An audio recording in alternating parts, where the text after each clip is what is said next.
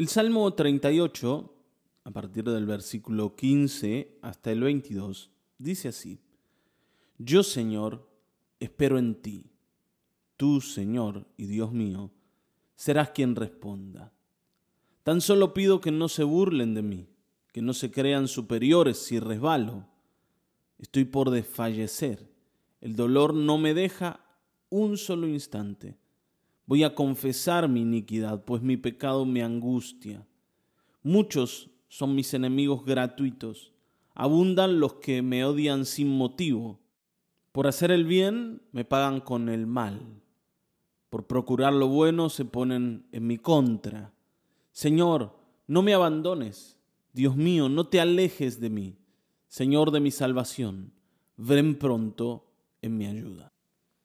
Algo que me llama la atención aquí en, esto que David escribe en el Salmo 38, en estos versículos, es que él eh, dice, Señor, yo espero en ti, tú serás quien me responda.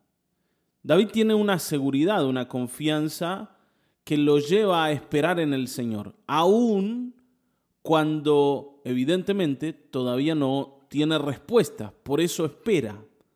¿Se dan cuenta? Entonces, está esperando que Dios le responda. Pero recién leímos que él entiende que la mayoría de los problemas a los que se enfrenta tienen que ver con su pecado. Versículo 18 dice, voy a confesar mi iniquidad, pues mi pecado me angustia. Hay un problema interno de David y es el pecado. Y ese problema interno trajo problemas externos. ¿Cuáles son los problemas externos? Los enemigos que se levantaron en contra de David. David comenzó a ver a su alrededor gente que lo quiere hacer caer. Y esto es lo que sigue diciendo el versículo 16. Tan solo te pido que no se burlen de mí, que no se crean superiores si resbalo. O sea, están esperando que caiga y, están esperando burlarse y están esperando pisarme la cabeza y están esperando decir, nosotros sabíamos que a este le iba a ir mal.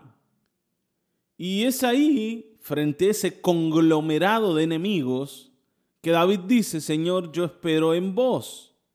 Ahora, cuando uno está en esta situación, en medio de los problemas, pero aparte sabiendo que esos problemas tienen que ver con el pecado, uno cae muchas veces en el espiral de la culpa y en vez de ir al Señor y buscar al Señor, como David, que dice, Señor, tú me tienes que responder, uno se mete allí en la oscuridad porque siente que Dios no me va a dar ninguna bolilla porque yo en realidad le he fallado, he fracasado, le he desobedecido. Y entonces el Señor no me va a responder a causa de mi pecado y no me va a librar de mis enemigos porque por último tal vez hasta el Señor quiere que ellos estén ahí para castigarme. Está bien, ¿no? Ahora, más allá de lo que Dios quiere hacer, y si Él sostiene a mis enemigos alrededor mío, lo importante aquí no es lo que Dios decida hacer conmigo, sino lo que yo voy a hacer delante de Dios. Y es confiar. Esto es lo que David dice. Yo, Señor, espero en ti. Hay algo que yo tengo que hacer, hay algo que yo voy a hacer a partir de ahora. Es esperar en ti. Ahora, tú, Señor, serás quien me responda. Tú eres el que va a decidir responder. Seguramente tendrás tus tiempos, seguramente habrá cosas que me vas a pedir, que vas a trabajar conmigo. Hay cosas que, que vas a tomar en tus manos para arreglarlas en mi vida. Pero vos sos el que tiene que responder. Mi tarea a partir de ahora es confiar, aún como una persona que no merece tus respuestas aún como una persona que ha fallado, que ha pecado, yo voy a confiar, no voy a esconderme en la oscuridad, no voy a ir a buscar la ayuda de nadie más, sino la tuya. Esto a nosotros a veces nos cuesta mucho, ¿Por qué? Porque nos gusta acercarnos al Señor cuando todo está en orden, por lo menos a nuestros ojos, cuando todo está bien, cuando sentimos que vamos a recibir un aplauso de Dios, una felicitación. ¿Eh? Que en el cielo van a tocar trompetas y van a decir, ahí viene Miguel. Qué alegría nos da ver a Miguel porque es tan bueno, es tan agradable, es tan espiritual.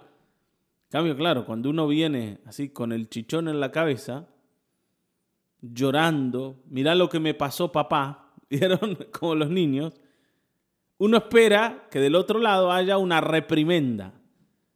¿Por qué tenés ese chichón? ¿Qué hiciste? anduviste corriendo, anduviste haciendo lo que yo te dije que no tenías que hacer, bueno, ahora lo que te pasa te lo mereces. Y entonces uno irse de allí todo avergonzado, diciendo, ¿para qué vine a buscar al Señor al final? No me respondió, me retó y estoy peor que antes. Porque ahora sé que no voy a obtener la ayuda del cielo. Y, entonces como pensamos así, la culpa nos hace sentir eso, porque aparte Satanás es muy hábil para decirnos, mira, no vayas a buscar al Señor, porque no te va a dar ni bolilla. Después de la que te mandaste, vos te pensás que te va a responder, que te va a sacar esta gente mala de al lado, pero no, no importa. Acá en el 17 David dice, estoy por desfallecer, el dolor no me deja un solo instante. ¿Qué querés ahora? ¿Que Dios mire que te duele? que estás mal, que estás enfermo. Y bueno, ¿para qué hiciste lo que hiciste? Satanás trabaja así y uno le cree, ¿no? Entonces dice, no, mejor no voy a acercarme al Señor. Porque encima de estar enfermo y de estar lleno de enemigos por todos lados que esperan que caiga, que esperan burlarse, que me tienen ahí como, ¿no? En la lona, ya con el knockout a punto de caer encima voy a ir al Señor para que me rete. No. No, lo último que necesito es ahora que el Señor me rete. Y yo me rajo, ¿no? Ahora, nunca David hizo esto. Siempre David entendió algo y esto es algo que debemos entender. Que es mejor estar en manos del Señor, aún en medio de la reprimenda, que estar lejos de Él. Porque el Señor es muy misericordioso y muy compasivo. Y estar en sus manos es estar en el lugar más seguro en el que podemos estar. En el más seguro. Porque por último, si el Señor no nos responde inmediatamente, evidentemente David dice, yo estoy esperando, la respuesta todavía no vino, todavía los malvados están allí, todavía el cuerpo no se sana, aunque esto está ocurriendo. Yo sigo esperando porque si alguien me va a responder va a ser Él. Si alguien me va a sanar, va a ser Él. Y si alguien va a destruir a mis enemigos, también va a ser el Señor. ¿A quién voy a buscar, hermanos? ¿A quién voy a ir? Esto es como decía Pedro. Señor, ¿a dónde iremos? Solo tú tienes palabras de vida eterna. ¿A dónde vamos a ir? Ya sabemos, ya sabemos que en otros lugares no nos pueden ayudar.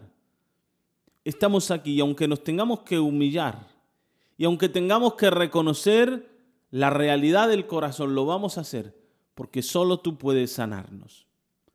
Por eso David dice, voy a confesar mi iniquidad.